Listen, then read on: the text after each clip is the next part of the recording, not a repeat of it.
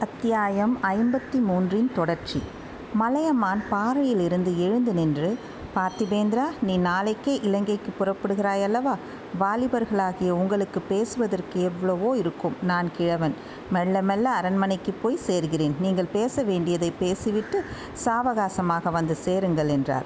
அவர் சற்று தூரம் சென்ற பிறகு பார்த்திபேந்திரன் ஆதித்த கரிகாலனை பார்த்து அரசே என் தலைவா தங்கள் மனதில் ஏதோ ஒரு சங்கடம் குடிகொண்டிருக்கிறது.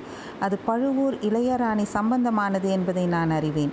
பெரிய பழுவேட்டரையரின் கல்யாணத்தை பற்றியோ பழுவூர் இளையராணியை பற்றியோ பேச்சு வரும்போதெல்லாம் தங்கள் தோற்றமே மாறிவிடுகிறது. தங்கள் கண்கள் சிவந்த அனலை கக்குகின்றன.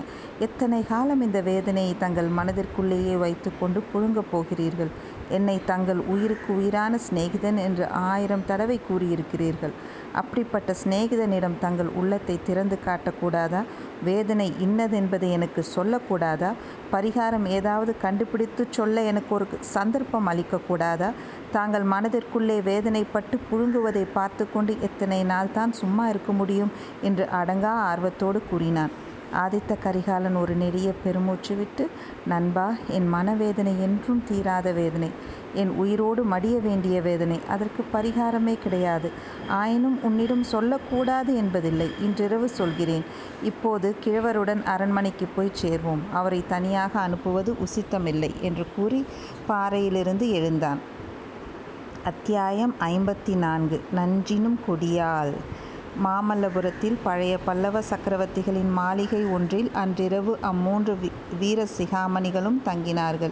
இரவு உணவு அருந்தியானதும் மலையமான் அரசர் ஐந்து ரதங்களுக்கு அருகில் அரவான் கதை நடக்கிறது என்று கேள்விப்பட்டு அதை கேட்கப் போய்விட்டார். ஆதித்த கரிகாலனும் பார்த்திபேந்திரனும் அரண்மனை மேல் மாடத்துக்குச் சென்றார்கள். மேல் மாடத்திலிருந்து ஆதித்த கரிகாலன் மாமல்லபுரத்தின் இரவு தோற்றத்தை சிறிது நேரம் பார்த்து கொண்டிருந்தான். ஆங்காங்கு மினுக் மினுக்கென்று சில தீபங்கள் மங்கலாக பிரகாசித்தன. வீதிகளில் பெரும்பாலும் நிசப்தம் குடிகொண்டிருந்தது. கோவில்களில் அர்த்தஜாம பூஜை முடிந்து வெளிக்கதவுகளை சாத்திக் கொண்டிருந்தார்கள். சமுத்திரத்தின் கோஷம் ஓவென்று சோகத் துணியாக கேட்டது.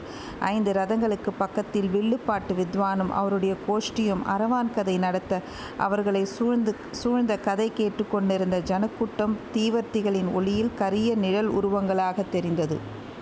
இந்த முதிர்ந்த வயதில் கிழவர் கதை கேட்கப் போய்விட்டார் பார். என்ன இருந்தாலும் பழைய காலத்து மனிதர்கள் மனிதர்கள்தான். அவர்களுடைய உடல் வலிமையும் மனோத்திடமும் இந்த நாளில் யாருக்கு உண்டு? என்றான் அதித்த கரிகாலன். அரசே தாங்களும் பழைய காலத்தின் பெருமையைப் பற்றி சொல்ல ஆரம்பித்து விட்டீர்களா? பழைய கால மனிதர்கள் சாதித்த என்ன காரியத்தை நம் காலத்தில் நாம் சாதிக்கவில்லை? தங்களைப் போல் இளம் பருவத்தில் போர்க்களத்தில் வீரச் செயல் புரிந்தவர்களைப் பற்றி கதைகளிலும் காவியத்திலும் கூட கேட்டதில்லையே என்றான் பார்த்திபேந்திரன். பார்த்திபா நீ உண்மை உள்ளம் படைத்தவன். மனதில் ஒன்று வைத்துக்கொண்டு வாயினால் ஒன்று பேசாதவன் என்பதை நன்கு அறிந்திருக்கிறேன். இல்லாவிட்டால் நீ என்னுடைய நண்பன் அல்ல இத சத்ரு என்று சந்தி சந்தேகிப்பேன். அவ்வளவு கூடர்களின் மாபெரும் சைன்யத்தை ஒரு சின்னஞ்சிறு படையை வைத்துக்கொண்டு எதிர்த்து நிர்மூலமாக்கி வீர சொர்க்கம் அடைந்த ராஜாதித்யரைப் பற்றி பேசுவதற்கே நாம் தகுதியற்றவர்கள். அவருடன் நம்மை ஒப்பிட்டுக் கொள்வதா? சோழகுலம் இருக்கட்டும். நீ பிறந்த பல்லவ குலத்தில் முற்காலத்தில் எப்பேற்பட்ட மகாபுருஷர்கள் இருந்தார்கள்.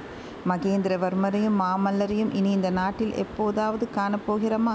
தெற்கே துங்கபத்திரையிலிருந்து வடக்கே நர்மதை வரையில் ஒரு குடை நிழலில் ஆண்ட புலிகேசியை வென்று வாதாபியை அழித்து ஜெயஸ்தம்பம் நாட்டிய நரசிம்மவர்மர் எங்கே? நீயும் நானும் எங்கே?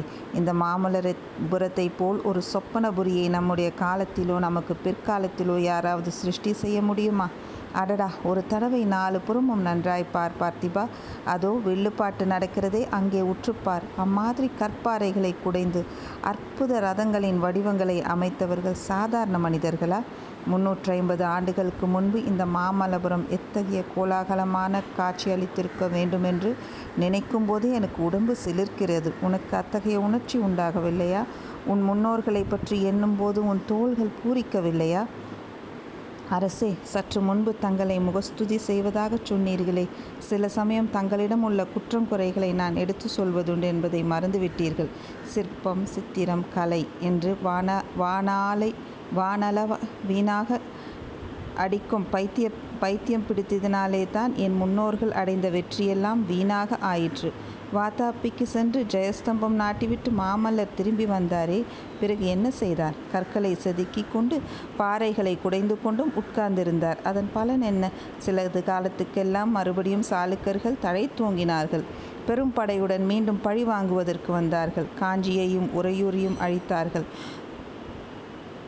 மதுரை வரையில் சென்றார்கள். நெடுமார பாண்டியன் மட்டும் நெய்வேலியில் சாளுக்கர் படையை தடுத்து நிறுத்தி தோற்கடித்திராவிட்டால் இன்று வரை தென்னாடு முழுவதும் சாளுக்கர் ஆட்சியில் இருந்திருக்கும் அல்லவா? இல்லை பார்த்திபா இல்லை. உலகில் எந்த அரச குலமும் என்றென்றைக்கும் நீடித்திருந்ததாக நான் கேள்விப்பட்டதில்லை. ராமர் பிறந்த இஷவாகு குலத்துக்கும் ஒரு முடிவு ஏற்பட்டது. சாளுக்கர்களை வீழ்த்த இரட்டை மண்டலத்தார் தோன்றினார்கள். ராஜ்யங்கள் சில சமயம் உன்னத நிலைமை அடைவதும் சில சமயம் தாழ்ச்சி உறுவதும் இயல்பு. சில ராஜ்யங்களில் சில ராஜ்யங்கள் சில காலம் எவ்வளவோ உன்னதமாக இருந்துவிட்டு இருந்த இடம் தெரியாமல் போய்விடுகின்றன. என்னுடைய ஊர்களையே பார். கரிகால் வளவன் கிள்ளி வளவன் முதலிய சோழ மன்னர்கள் எவ்வளவோ சீரும் சிறப்புமாயிருந்தார்கள். அவர்களையெல்லாம் பற்றி இப்போது நமக்கு என்ன தெரிந்திருக்கிறது? கவிஞர்கள் சிலர் அவர்களை புகழ்ந்து பாடியிருப்பதனால் அவர்கள் பெயரையாவது தெரிந்து கொண்டிருக்கிறோம். கவி பாடிய பாணர்கள் உண்மையைத்தான் பாடினார்களோ? அல்லது நன்றாக மதுபானம் செய்துவிட்டு மனம் போன போக்கில் பாடினார்களோ? நமக்கு தெரியாது.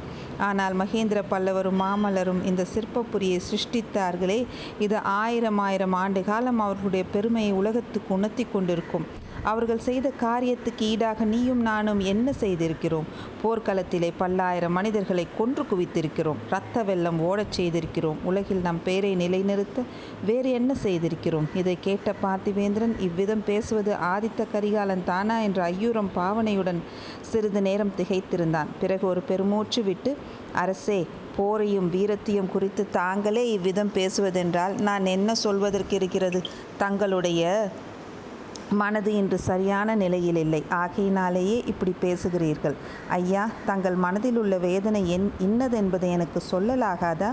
தங்களுடைய வைர நெஞ்சத்தை சிறிது திறந்த திறந்து காட்டக்கூடாதா? என்று அவளோடு கேட்டான். பார்த்திபா என் நெஞ்சை பிளந்து காட்டினேனாயின் அதற்குள்ளே என்ன இருக்கும் எவர் இருப்பர் என்று நினைக்கிறாய்?